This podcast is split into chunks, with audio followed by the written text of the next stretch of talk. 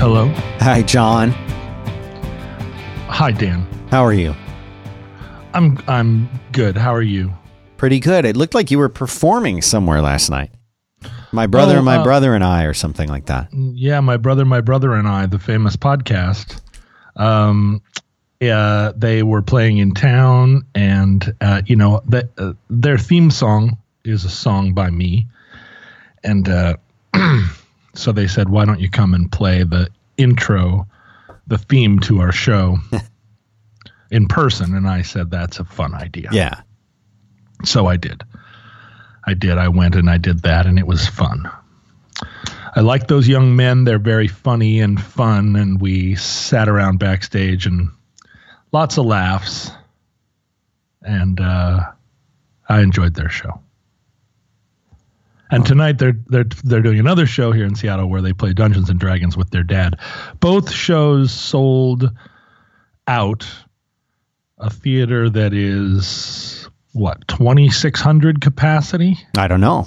that's well i'm not asking. I'm just i'm just throwing numbers up into the sky. No. what is it? I mean it's seated. I don't know what the seated capacity is but it's there. It's the largest theater in town that you can do a thing like that so pretty impressive podcast Yeah. enterprise Yeah. They're Yeah. doing they're doing something right over there. yeah they're doing something they're, they're, they're doing well well for themselves Yeah. those young upstarts Jerks, bunch of jerks. Always What, uh, win- what- always winning. What about you? You're uh, you're you're uh, uncharacteristically late to the game today. yeah, I had a I had a, a lunch meeting that I knew was going to go long and it did and Did you accomplish the things that nah, you set out nothing nothing's ever accomplished. Nothing is ever Yeah. accomplished. That's just the way it is for me. Mm-hmm, You know, you want you go in and you think I'm going to get I'm to get some stuff done and then no, nothing gets done. Nothing gets done. Nothing gets done. No, I had a long phone call the other day. An onboarding call, they described it. with a with from a sponsor. Yeah, Yeah, And, that's the uh, worst. And uh, I was just like, why, why, why am I here? Um, and nothing was accomplished. No. Totally not surprised. Yeah. Yeah. Well, uh, what else is going on in the world? There? That's it. You want to wrap up this episode or Mhm, Yeah, pretty much. pretty much. No, I don't I don't have anything big this week. The last couple of weeks I feel like I've led with some kind of premise or topic or something and Uh-huh. now today I have I have almost nothing. Almost Really? nothing. Yeah, I'm super I'm super tired. I mean that's a that's a thing. You're, uh, I'm you're a dry well today. Yeah, I know. I'm gonna I'm gonna be leaning leaning on you. Oh, all right. Well, then, okey doke. Uh, you know, I never come. I never come with anything to say or do. I mean, you want to talk Uh, about the tattoo that you just got? Oh, oh, you're thinking of uh, you're thinking of Inception, John. Oh, okay. Yeah. Well, we talked about tattoos once in the past, and uh, I didn't know if you'd revisited that uh, for your on your own or uh, thought about it or considered it or anything. What getting a tattoo? Yeah. Dan, if I were going to consider getting a tattoo, it, and I and I did for many years, between the years of 1986 and 19, let's say 96. Uh-huh. that 10 year period was a long time during which tattoos uh, experienced a, a dramatic explosion of popularity. Mhm. I was right in the center of the culture of people who were all deciding that tattoos were what they had always wanted and what they now needed. Tattoos were getting put on right and left, all around me. I was in a I was in a uh, dust devil of tattoos Hmm, yeah. right in the center of them, and they were flinging around. And at no point in time did I decide that a tattoo was uh, was uh, would suit me. I never decided that a tattoo would suit me, and from that time forward, there was no subsequent like great explosion, subsequent second explosion of popularity of tattoos. It, tattoos just expanded. It was like a, one of those, you know, those the the old films of the test shots of small nuclear weapons where Mhm. it kind of you know there's a flash and then it expands outward and then it just keeps like you see the shock wave and then the cloud just keeps getting bigger and bigger. Oh yeah. That's what tattoos were from about 1990 on. Hmm. Uh, but like the wave, the wave passed me by, and it's not. I mean, I so 1990. What I was, um, 20 ish. The first friend I had that got a tattoo, I was I was still in high school. His name was James Swainson. He's still, I he's still alive, James Swainson, and I still know him. We see each other on Instagram. Uh, James got a, a tattoo on his forearm of a skull Hmm. smoking a joint.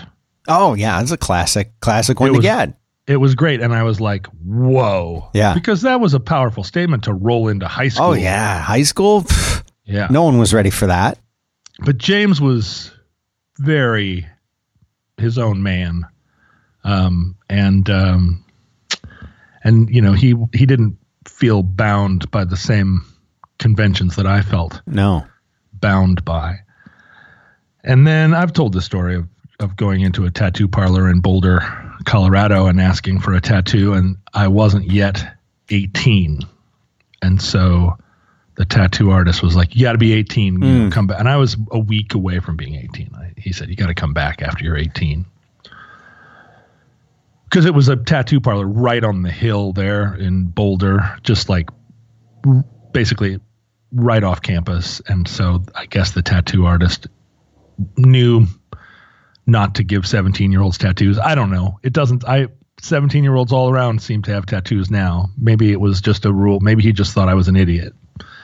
But by the time I had turned 18, I thought my tattoo idea was bad. the idea that I thought was really cool when I went in there, a week or 10 days later, I was like, that was a stupid idea. And ever since then, I guess no idea has has gotten has gotten any better. I mean, I could, I suppose I could get like pay me tattooed on my palm like like Jesse James the motorcycle builder Mm-hmm. or I could get you know uh love hate across my knuckles Yeah. um uh sort of like like that character in uh do the right thing except he had rings not tattoos Yeah. I know I just I have a lot of friends who are covered in tattoos just covered in them Mm-hmm. covered Mm. um but I'm still just just virgin Yeah, just here a you virgin are. Here you Just are. tattooless virgin. I think it's always been Dan that I I I hope that if they ever fish my body out of the Hudson River, Yeah. that they will have a difficult time identifying me. That's why I- you. that's why you I don't want the. Yeah, I want that to be a problem for them. for, if, I think if- it would. they- Well, they've got they've got teeth, right? Well, no, I mean if they if they fish my headless, handless body out of the Hudson River, Oh, right. like whatever twists and turns that my life would have to take in order to have me end up decapitated and without my hands thrown into the Hudson River, Mm-hmm.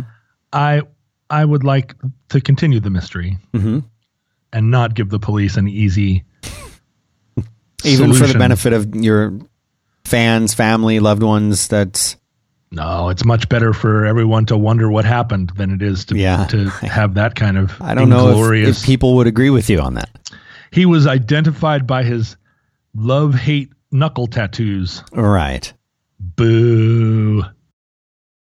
It is time to say thank you very much to Squarespace. Beautiful templates created by world class designers, powerful e commerce functionality that lets you sell anything online, the ability to customize the look and feel, settings, products, and more with just a few clicks, and everything optimized for mobile right out of the box. What am I talking about? I'm talking about Squarespace. The place to go to make an amazing website. They even have domains. I've told you about that before. I'm telling you again because it's awesome. 200 extensions available to you. They've got built in analytics. They've got built in search engine optimization. They've got secure hosting. You never have to patch anything. 24 7 award winning customer support. Make it yourself, make it stand out. Do it all with Squarespace. So go to squarespace.com slash roadwork for a free trial. And when you're ready to launch, use the offer code ROADWORK, one word, ROADWORK. Save 10% off your first purchase of a website or a domain. Or both. Why not get both? Thanks very much to Squarespace for making this show possible. He was identified by the Mr. Yuck s- sticker that he had tattooed on his arm in 1986. Yeah, you had talked about the Mr. Yuck, and we, we, we talked about where where did we talk about Mr. Yuck? Um, let me find it, that. it was a terrible tattoo idea, and it, go, it goes right into the family of terrible tattoo ideas. Episode 35, recorded and released July 8th, 2016. John joins Dan uh, to open the history books about Minesweeper, John's lack of tattoos, leather pants, buying motorcycles, radioactive salt mines, the Yucca Mountain Nuclear Waste Repository, living your dreads, joining the rugby team, and Harley Davidson. Sure, we could just have that same episode Let's again do it today. again. It's been two years. Ah. Yeah, I mean, yeah, I think I probably in that uh, in that episode, I have no recollection, but I think I probably mentioned that I that I always regretted not getting uh, uh, my ear pierced I'm sure you did. For a long time. I it's not, too, but this is the thing. It's not too late. No, it's too late. Why? Well, it's too late because my character is established, and I don't. You said like- that before. You said Tom Waits is a character. You said, I feel like your character can evolve. You don't have to be that one way anymore. What does that say to listeners who are listening to this show for for inspiration and support? And you're there saying, "I am what I am. I, I just I can't change it even if I want to change because I am a thing and I must Well, be that thing." that's not what I'm saying, but I believe that you, you, um, at least in my case, hmm I am evolving along a path. And it is entirely possible, and people do it all the time, to completely and utterly reinvent themselves. Sure. Like I, I could show up tomorrow with a backwards baseball cap on and some Oakley Blade sunglasses and the keys to a quad Velociraptor four wheel off road vehicle.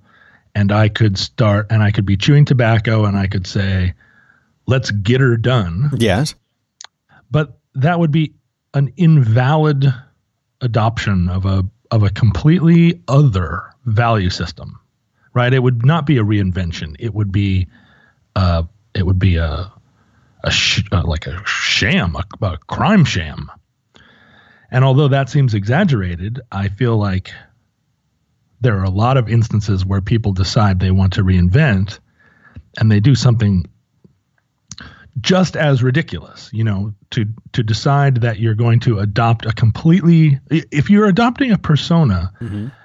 that is the product of a value system well it's not just a reinvention it's an adoption of a completely new v- system of values and if you have so little a system of values in you that you can adopt a different system of values, like whole cloth, hmm uh, I well, that's not me. Yeah. Like I would question, I would question anyone who was like, well, now I believe, you know, now I'm a Rastafarian, and it's like, really, what happened in your life that could that could have provoked such an incredible transformation? Oh, I just wanted to just change it up. It's like, no, Rastafarianism is a is a life credo, and and for you to to adopt it, you would have had to have had a lightning bolt moment where you realize that Jah, in the person of Haile Selassie, is the one true king of Africa. you can't just like enjoy the music of Steel Pulse and decide you're going to just change it up, you know? So I do see that happen. I do see people pivot and just basically try to erase and start over. But that requires that they had no investment in their system of values, uh, which is a thing that I don't think I, I don't think you could be in your 40s and not have developed at least a, a like a, a credo. Mm-hmm. And and I guess the difference is that I attach all of these different personae, Tom Waits, for instance, Mhm. or somebody with knuckle tattoos or whatever. I I cannot but see those public performances as stemming from their core values. Sure. Something that they've developed over time. These tattoos are not just decorative, they're expressing experience, they're expressing intention. Tom Waits's whole thing is like for uh, with each passing year it becomes more real because he's lived it that much longer. Mm. It's not just a hat. It is a whole life has gone into it. And it's why I have it's why I have such a hard time wearing a Stetson outside Mm-hmm. because although I love Stetsons, I think they're beautiful hats. I appreciate everything about them. I appreciate the history of them. I appreciate the craftsmanship of them. I think they're beautiful. But there is something about the way I've lived my life that is not on the same path as the path of someone who ha- who decides to adopt a Stetson in midlife as a new expression of something. Whatever it would whatever I would be adopting it to express is not a thing that's consistent with how I've lived up till now. And so I I I collect Stetsons, I wear them around the house. But what they would project if I wore them outside is a thing I'm not comfortable with. I'm not comfortable in it because it isn't true to something uh, uh, uh, true to who I am, and I don't feel um, I don't feel inhibited by who I am. It's not that I sit here and go, I wish I could wear a Stetson outside, but I can't because I'm embarrassed. You know, I I could sh- absolutely wear a Stetson outside anytime I wanted, but it is not something that I'm um, comfortable doing. And I feel like this is the this is part of developing a a creed is that it absolutely comes with stakes. Like as you develop a creed and live it over time, you you preclude being able to do other things. I cannot um, wear dreadlocks. You know, that's just it's it would be impossible for a thousand reasons. Hmm. And so those moments when I wake up and I'm like, God, if I had only just chosen dreadlocks instead. You go, you made your choices. You made choices early on. And those choices mean that you can never wear dreadlocks. Now, not to equate a Stetson with dreadlocks, because dreadlocks are a, I mean, I think they can be, um, they can be a religious expression. Sure. And I, I don't think a Stetson can quite be a religious expression. Although I guess like a beaver hat worn by a Orthodox uh, Jew is a. I don't think it's the hat though. I don't think I think the hat is cultural, not well. I mean, uh, is a beaver hat equivalent to dreadlocks? Boy, I'm going to leave that up to the theologians. Yeah, they're going to have to figure that out. Yeah, but I'm, I'm you know my my my fashion is constantly evolving but it's evolving according to like rules that i've set and that i live according to Uh, but this is weird i could within this system i think i could get a tattoo I totally think you could get one. well but i mean i could and not have it be inconsistent No, with, that's what I mean. I'm I'm in agreement with you for sure. Yeah. with the choices i've made Yeah, but if um, anything, I think that would support the choices that you've made in an important way. I feel like if I got a tattoo, it would put me closer to being able to wear a Stetson outside. And that is a fork in the road that I could arrive at now Uh-huh. at age 50. Right, but you I- couldn't have before well, without no, the I could have- tattoo. I could have at any point along the way. I mean, if, I, I think about this a lot. If in 1989 I had decided to, I'd bought a leather jacket. In 1980, in 1988, I got a leather jacket, Mhm. and it was the wrong leather jacket. Hmm. I had I had a lot of friends that had motorcycle jackets at the time. It was you know early in um, Northwest street rock culture, and they looked good in leather jackets. And I was dicking around with people in leather jackets all the time, and I had a denim jacket, which was a fine solution for me. A denim jacket that was that was my jacket, but I wanted a leather jacket and I got one, but it was it was wrong. Hmm. It was wrong, but I had invested in it uh, money, and it was hard for me to it hard for me then as it is now to to um, to acknowledge that I'd spent money on a thing and the thing was wrong, Yeah. And rather than hold on to it and have it just conti- keeping wrong for years and years, Yeah. because I didn't want to lose money, I should just write it off. Mhm. Just write that money off and start over again. Well, I didn't. And I still have that leather jacket. And it's been wrong since 1988. That's 30 years I've been schlepping this jacket around. And every once in a while, something will happen. There'll be some retro rock show, you know, some kind of event, and I'll pull that leather jacket out and I'll put it on and I'll wear it to the thing. And the whole time I'm like, ah, this jacket was never right. It just wasn't right.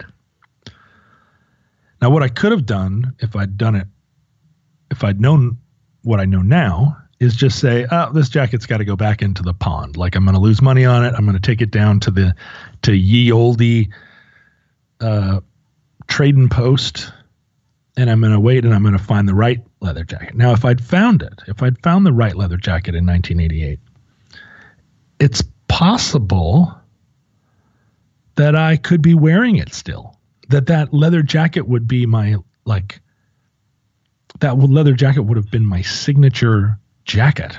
I probably wouldn't still be wearing it, but maybe. And that that when you thought of me, you thought of me in that jacket. Yeah. And that if I'd had that jacket, that would have led inexorably to a pair of boots, a pair of boots that went with the jacket. And the boots would be a thing. Yeah, they'd be Right. epic.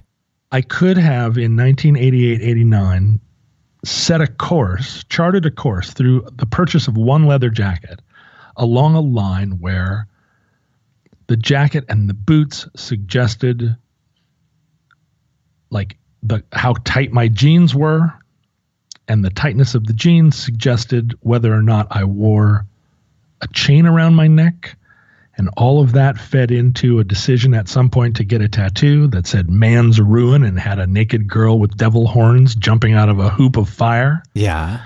Like any of that is possible. Those are all possible pasts.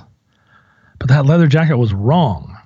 And I felt like a, I felt corny in it. I remember coming around a corner in 1990 wearing the jacket and a pair of sunglasses and a pair of blue jeans with the knees ripped and and the and and cuffs at the bottom. I came around the corner uh, next to the Seattle Central Community College, and it was the middle of the day, busy day, people coming and going. You know, a big. I was in a group of people that were leaving the school. There was a group of people coming into the school. It was a crowded sidewalk, and I kind of ran headlong into this gay man who was about five foot two, uh, just a small, d- just diminutive in every way. And he was probably 40, but he seemed very old to me then. And this was in the, you know, the pre, this was in that, that moment in gay culture where it, where everyone was working toward being out, Mm. but gay culture was not mainstream by any means. And it was still, there was still a real thread of like hilariously catty meanness that went through the center of like middle-aged gay culture. 40-year-old men were vicious and hilarious. Like there was the greatest. It's one of the great things that was lost um, between the '90s and now was this like catty awfulness that was just wickedly funny, just wickedly funny. I, I bump into this guy and he stops, takes a look at me up and down, takes a step back. This is in the middle of the day. I'm just like, it, it all happens in a second. And he goes, Oh, you are perfect. and he meant it to devastate me. Right. Because he was calling me out for how everything was just right out and like the ripped jeans. Uh, right, right. Jacket. You you trying too hard almost. Yeah, absolutely is what he was saying. And what he was saying was you've done it. You have you have like absolutely succeeded in the cartoon. and then he, you know, he disappeared into the into the crowd and I was just struck, you know, s- just struck in place. And I was 21, 20, 21. I was 21. And I just felt utterly called out. Like just and nobody's standing. I mean, I wasn't I, I had been walking with a crowd, but I wasn't with a friend. nobody'd witnessed it. It was just between us. He just wanted me to, you know, and that was what was so wonderful about that wickedness, about that biting humor and that like knowingness then was that he also was doing me a favor. He was he meant to. He meant to destroy me but there was a there was a gift in it too because he wasn't doing it for an audience if he had if he'd been doing it for a crowd of of 10 people it, sure maybe it was just to just to get a laugh from his crowd but it was he felt that sure of what he saw in the world and what he knew in the world to see me and go no. Yes but no and I was like, yes, but no. And I went home and I took the sunglasses off and I looked at the jacket. All red. The jacket was only two years old at the time. And I was like, it's wrong. The jacket is wrong. Like everything about it is just too right. It's too right. And that's what makes it wrong. Like I, and I still have the I still have the picture of that guy's face in my head from that two second encounter. I could still see him. He had a little scrub, little scrubble on his chin. Like he mm-hmm. wasn't beautiful. He wasn't even attractive. He was just he lived in that in between world, right? Where he could see everything. But if I'd had the right leather jacket on and he had said, mm-hmm, or something, you know, like yeah, or or like everybody or the waves had parted a little bit. And you know, I did get that when I stopped wearing the leather jacket. I mean, it took me a while, right? I remember walking down University Avenue with a friend who was a rock musician and a really handsome guy. And he knew he was handsome and he he flouted that he was handsome.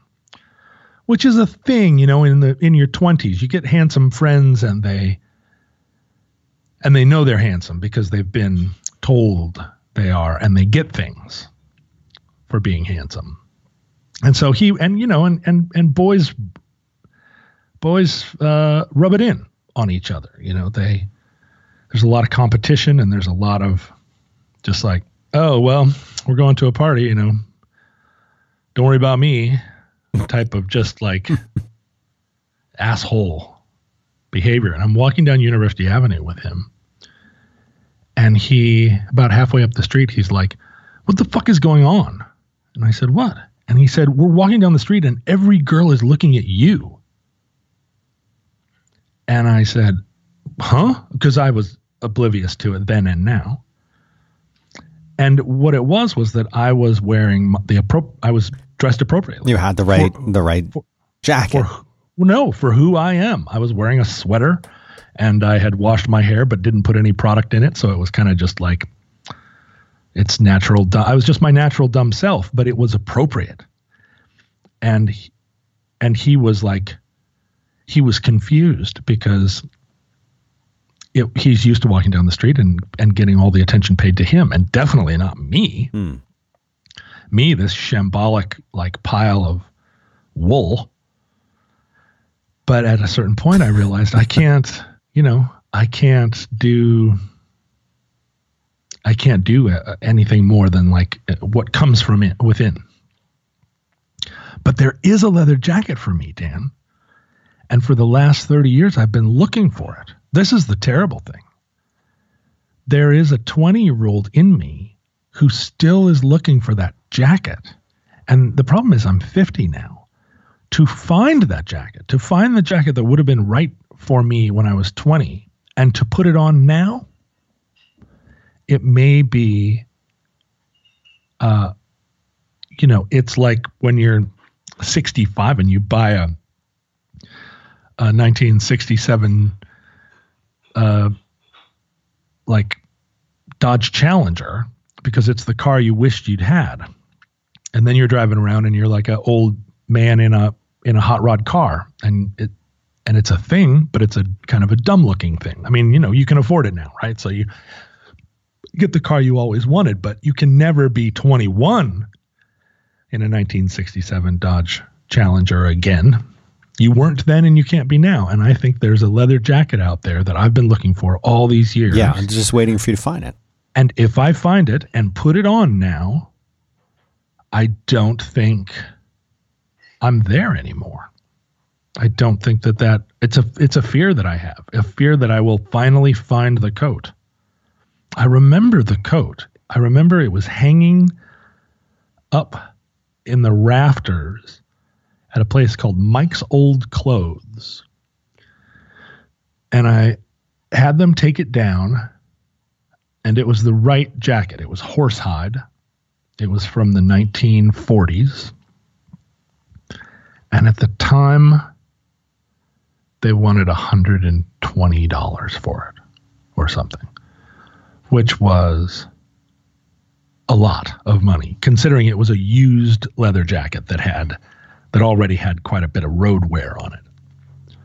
And I was like, $120. Well, I don't know about that. I mean, Mike's Used Clothes was the place that I went in one time and tried on a pair of boots and walked around the store and they felt weird. And I looked down and they had giant holes in the soles that had been worn through. like you, I could touch my sock through the bottom. And I was like, hey, this seems like not a feature, more like a bug. And Mike looked at him and was like, "Oh, yeah, that's no good. You can just have those." And I said, "I can have them," because they were steel-toed, ankle-high, basically like chukka style, but, but black leather, um, like U.S. Navy issue service boots from from long ago, the Korean War or something like that. They'd been worn through like with love. He gave them to me, and I took them up to the cobbler on 15th Avenue and said, Can you put soles on these? And he was like, Yeah, sure, for $25.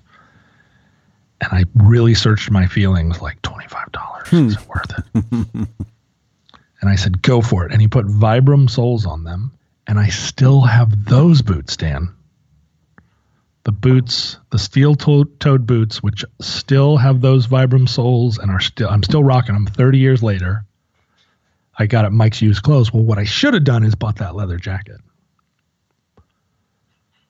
But $120? I didn't have $120. I made $120 a week. We would like to say thank you very much to CacheFly. They provide the bandwidth for this show and all the shows on 5by5. And not only that, but all of the thousands and thousands of podcasts that uh, Fireside.fm hosts. That's the podcast hosting analytics platform that I built. Everything is delivered to listeners via CacheFly. They have the best CDN and the most reliable CDN that I've ever used, the best in the business. If you're in podcasting like me or in any other business whose customers want content that's always available, you can give them fast downloads with CacheFly. Imagine having your content a single network hop away from all your customers from New York City to Hong Kong. Eliminate CDN outages with CacheFly's solid 100% uptime SLA. And you can get a free custom CDN plan tailored to your content delivery needs by visiting 5by5.cachefly.com. Let me spell that for you C A C H E, that kind of cash. CacheFly, C A C H E. So it's 5by5.cachefly.com. Now, that special offer ends September 31st, but don't waste time. Check it out. And uh, we sure do appreciate their support for years and years and years. Best CDN in the business. CacheFly. But where would I be now? You know, I might have a fucking neck tattoo, Dan. I don't think you would have gone for that. No, I don't think I would have either. That's ridiculous. Like a shoulder for you. No, no, no, no. No shoulders. No, you shouldn't have a shoulder tattoo even now. No? Mm-mm. Four forearms, front and back. When I say shoulder, are you think I'm not talking about the back. I'm talking Oh, about like oh, on okay. the on oh, the like high, like where your stripes would be on a military uniform. Yeah, yeah, yeah. Yeah, or if you were okay, if you were an astronaut where the flag would go. Right. I would call I'd call that bicep or Yeah, okay. yeah. I mean shoulder like up over your shoulder blade. That's all this new style. Yeah. New style. No tattoos on your legs. I don't I don't believe Yeah, I'm, in, I'm in a I'm, you know, I mean I've I, I've seen I've seen good ones, but in general I you know, I think Yeah. I think it depends on the person. I think it keep depends on off your person. ankles, keep them off your feet. I mean, I know a lot of people hide them down there, hide them on your butt. I feel like tattoos are like arms and hands. Hands though. Apparently they Yeah, don't mean- last on your hands very well. Yeah, that's part of the thing. They I mean, wear hand- they wear off or they wear out because you're moving your hands so much that eventually the they blur and uh, I've heard that. I don't know if that's true, but I've heard that. I mean, part of the thing about tattoos is that your tattoos get fucked up over time. That's kind of what you're. That's kind of the game. right? Yeah, yeah, yeah. But I mean, I think I think they like it, it might take the one on your bicep twenty years, and the Yeah. one on your hand might take a, a couple years. I don't know. I, th- I feel like you wouldn't get more life out of it. But maybe our maybe our listeners who have hand tattoos can tell me if that's accurate, or maybe it, it, it's not. Uh, well, you know, hand tattoos. I hand tattoos are a thing that I give, um, that I give special dispensation to. I guess personally for myself, because the first time I saw somebody get a tattoo on their hands, I was shocked. Yeah, Um, that was a big commitment. Well, and it's just like all those things felt like people deciding definitely they were never going to uh, start in the bank. Uh, you know, they were never going to work in the straight world. They were never going to uh, run for president. Like they were never going to. They were never going to meet their fiance's father and have him say, One day you'll inherit my Pontiac dealership. You know, like it was a choice to take a to take a path away from the straight world permanently. Hmm. And for a lot of people like James Swainson, who never ever w- had any ambition to join the straight world, it wasn't that big of a sacrifice. When he got that tattoo in high school, he was he was absolutely joining a world. He didn't he didn't really care, I don't think, that he was leaving a world because he never felt like he belonged in that world. He was joining a different world. That tattoo was the first one, the first sign that he had entered a different culture. My friend Mike, Mike Squires, who appears on these programs sometimes as a guest caricature, caricature character. Mike has Mike is covered with tattoos. He never was going to work in a bank. It wasn't an option that he ever considered. So the first time he got a tattoo when he joined the Marines was a Marines tattoo, Mhm. and it was a tattoo that he was joining a group, not divorcing himself from a group. But for me, every tattoo, it felt more like I was divorcing myself from something than it felt like I was joining something else. Because I had no trouble joining the culture where people wore tattoos. I didn't feel like I needed one to belong. I just didn't want to be permanently divorced Mm. from a culture that didn't have tattoos. And so hand tattoos were like the That's the the- biggest, the biggest commitment you could make, maybe besides a face one. at the time it was bigger because I'd never met somebody with a neck tattoo. That came later. Neck tattoo. The first neck tattoo I saw, I was like, oh, "Wow, you just like go for it." the first neck tattoo that I knew personally um, was Ben from Band of Horses. He got a, a tattoo on his neck, and I I stood and and just marveled at it. I was like, "Turn your head, let me see it." And he was just like, "Oh man."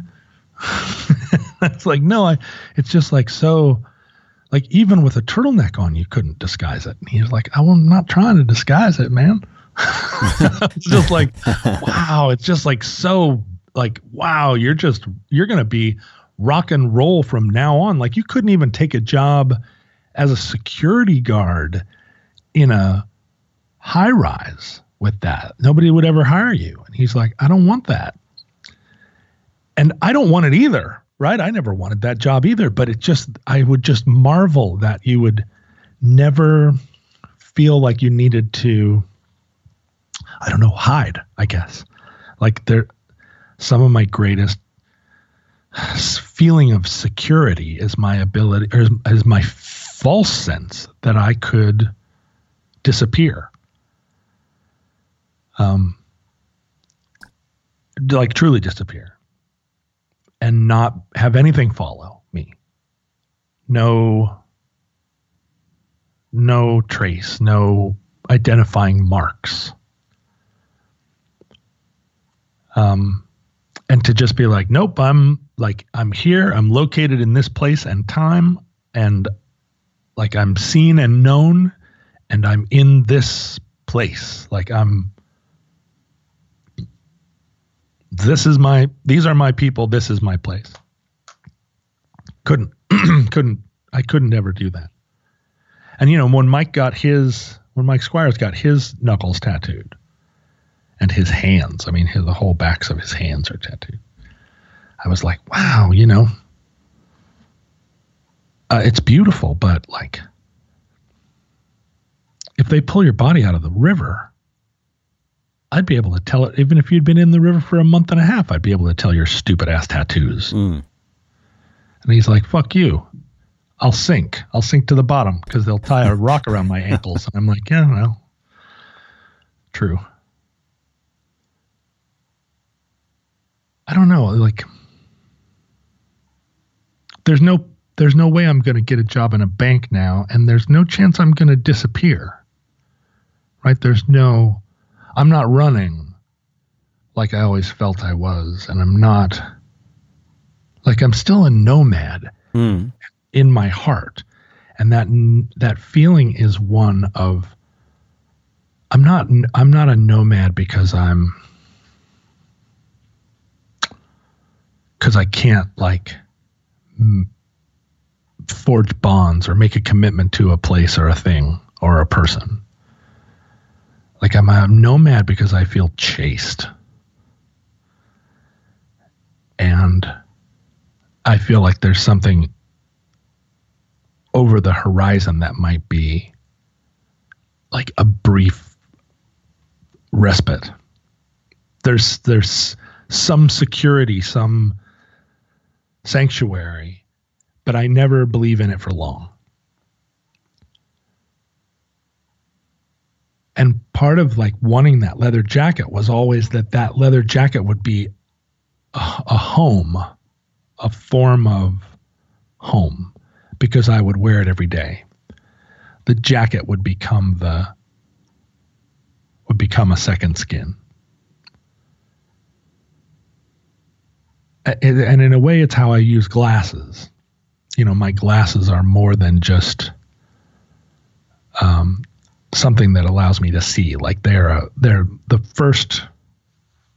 They're the, they're the they're a form of armor.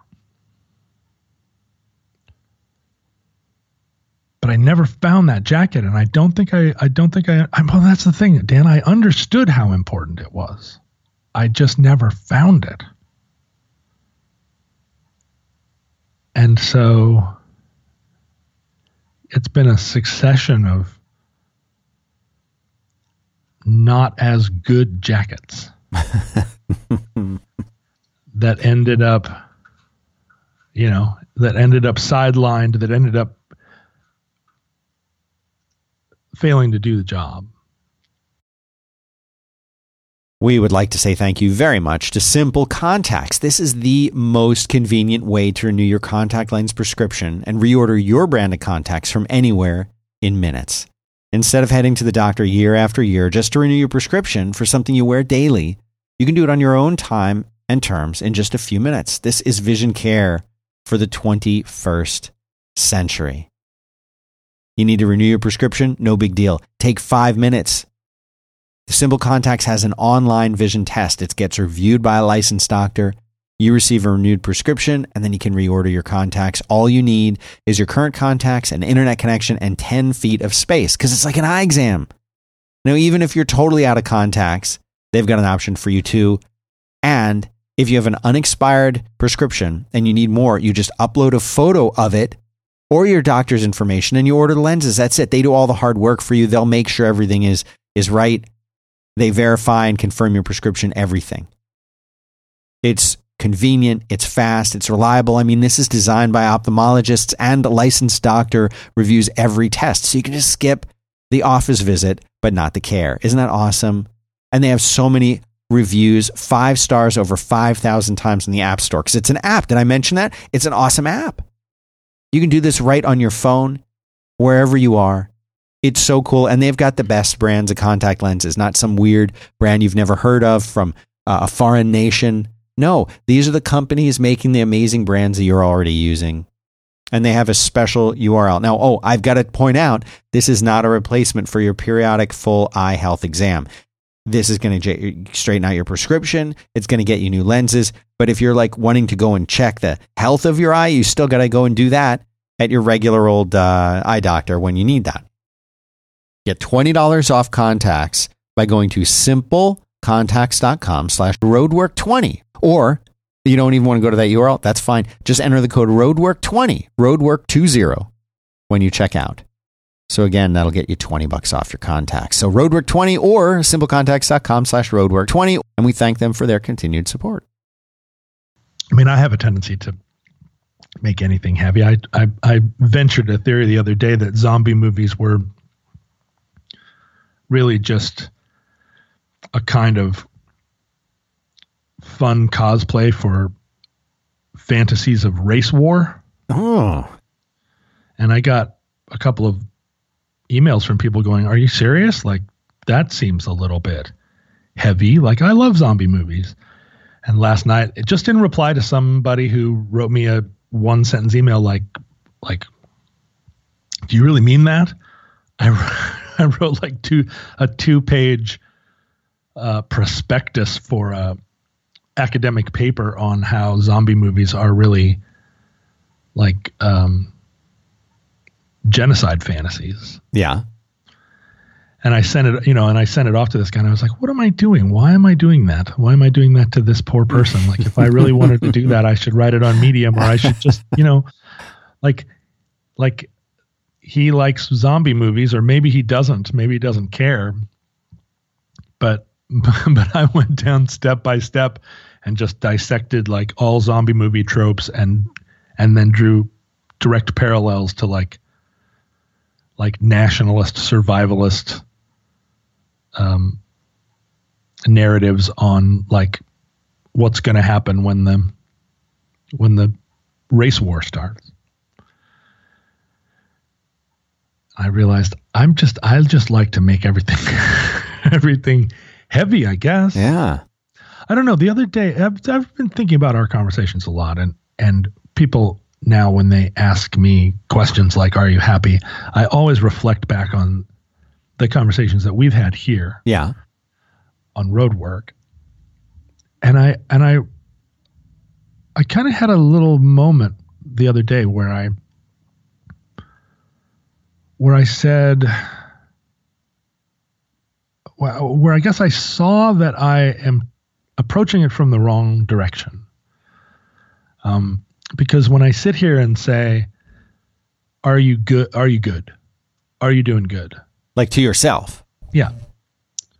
And I go, well, you got all this unfinished shit that you're always worrying about, and you got these podcasts that kind of tumble along like like polar bear cubs down a half frozen hill.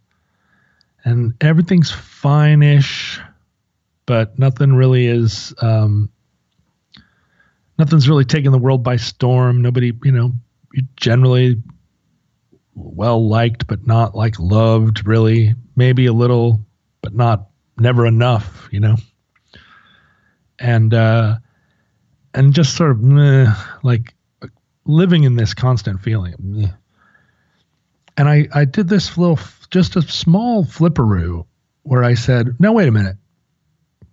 What if i said um that like what if i just said that what if I asked you, would you be happy doing podcasts and working to put out a record that was just um, the best you could do? Mm-hmm. Would that would you be happy if you just um, if I told you that's all you could do?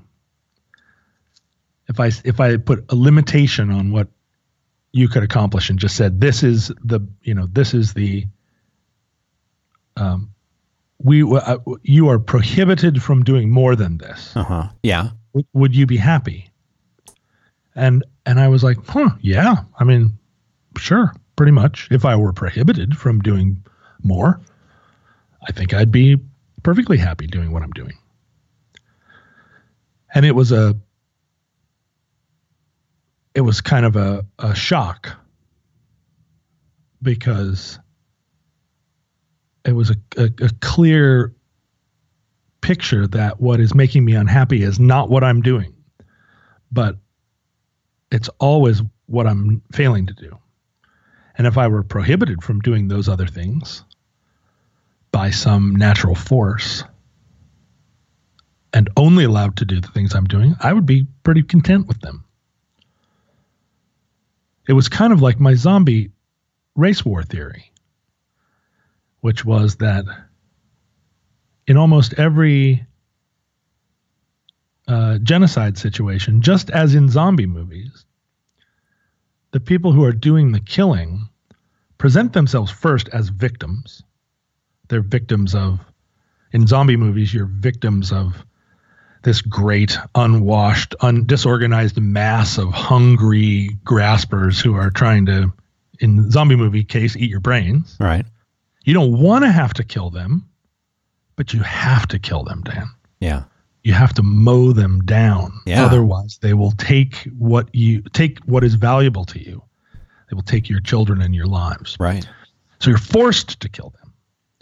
Against your, you know, that's not who you are, Dan. You're not a murderer. Oh, but are you really murdering anything if it's reanimated and not alive? Right. Are you really murdering them if I they're subhuman? it. If they're subhuman? Absolutely. And that's exactly what genocidal murderers say when you confront them about their crimes. I didn't want to kill them. I didn't want to kill the the Tutsis. I didn't want to kill the the the mountain people of Laos but I was forced to because they were, well, because they're subhuman, first of all, but they were also like coming for us. They were like, we were the victims here. Even the Nazis had that narrative. And, you know, it's, it's in that framing of saying, I'm a, I may be the one that's forced by history to be the killer, Hmm. the the murderer here, but it's not what I wanted. I'm a peace loving person. I just um, have to do it. and they're and and my victims aren't really um I, I, they're not really sympathetic. I don't have sympathy for them, and you shouldn't either because they're not fully um, alive, or you know, they're not fully, they're not on equal footing. Right. Um, and that that idea of of like absolving yourself of responsibility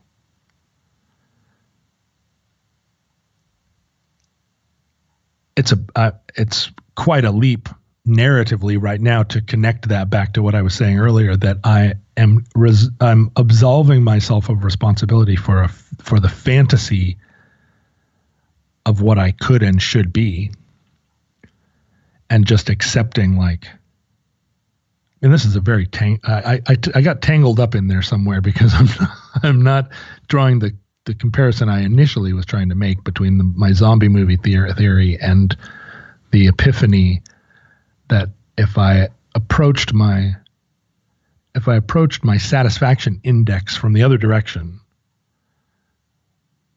which is to say, like, you are artificially limited to what you're accomplishing right now. This is the best you're allowed to do not the best that you're capable of, the best you're allowed. I would feel that that I I mean I feel that f- false authority would be a great comfort to me. Mm. And I don't know how to inhabit that or animate that authority with something that that I would take seriously enough. You know, I I was always told that anything was possible, and that's a terrible, terrible thing to say to a kid. You mean like like say you could be anything you want to be? Anything you want. You think that's bad? I do. I do. I don't think that's true. First of all, you can't be anything you want. If you want to tell a kid, if you work your ass off starting now, you have a shot to get into the top 100 candidates for a thing you might want to do. At which point, you will be in competition against 100 people who have done exactly at what you have done, which is work their asses off starting now to get here. And now you and these 100 candidates are vying for two slots. Good luck. If you aren't in the if you aren't one of the two, you'll still be somewhere you'll have worked your butt off and you'll get up there and you'll be in the 98 you'll the group of 98 people who didn't get picked it's not nothing you won't go you won't be back to zero but if you want to be an astronaut or the president or a US senator or the CEO of a company or a test pilot or a long distance runner like no you cannot be those things necessarily if you start now and work your ass off single mindedly, maybe you can work your way into a position where you're in the top 100 finalists. And that's the best you can do.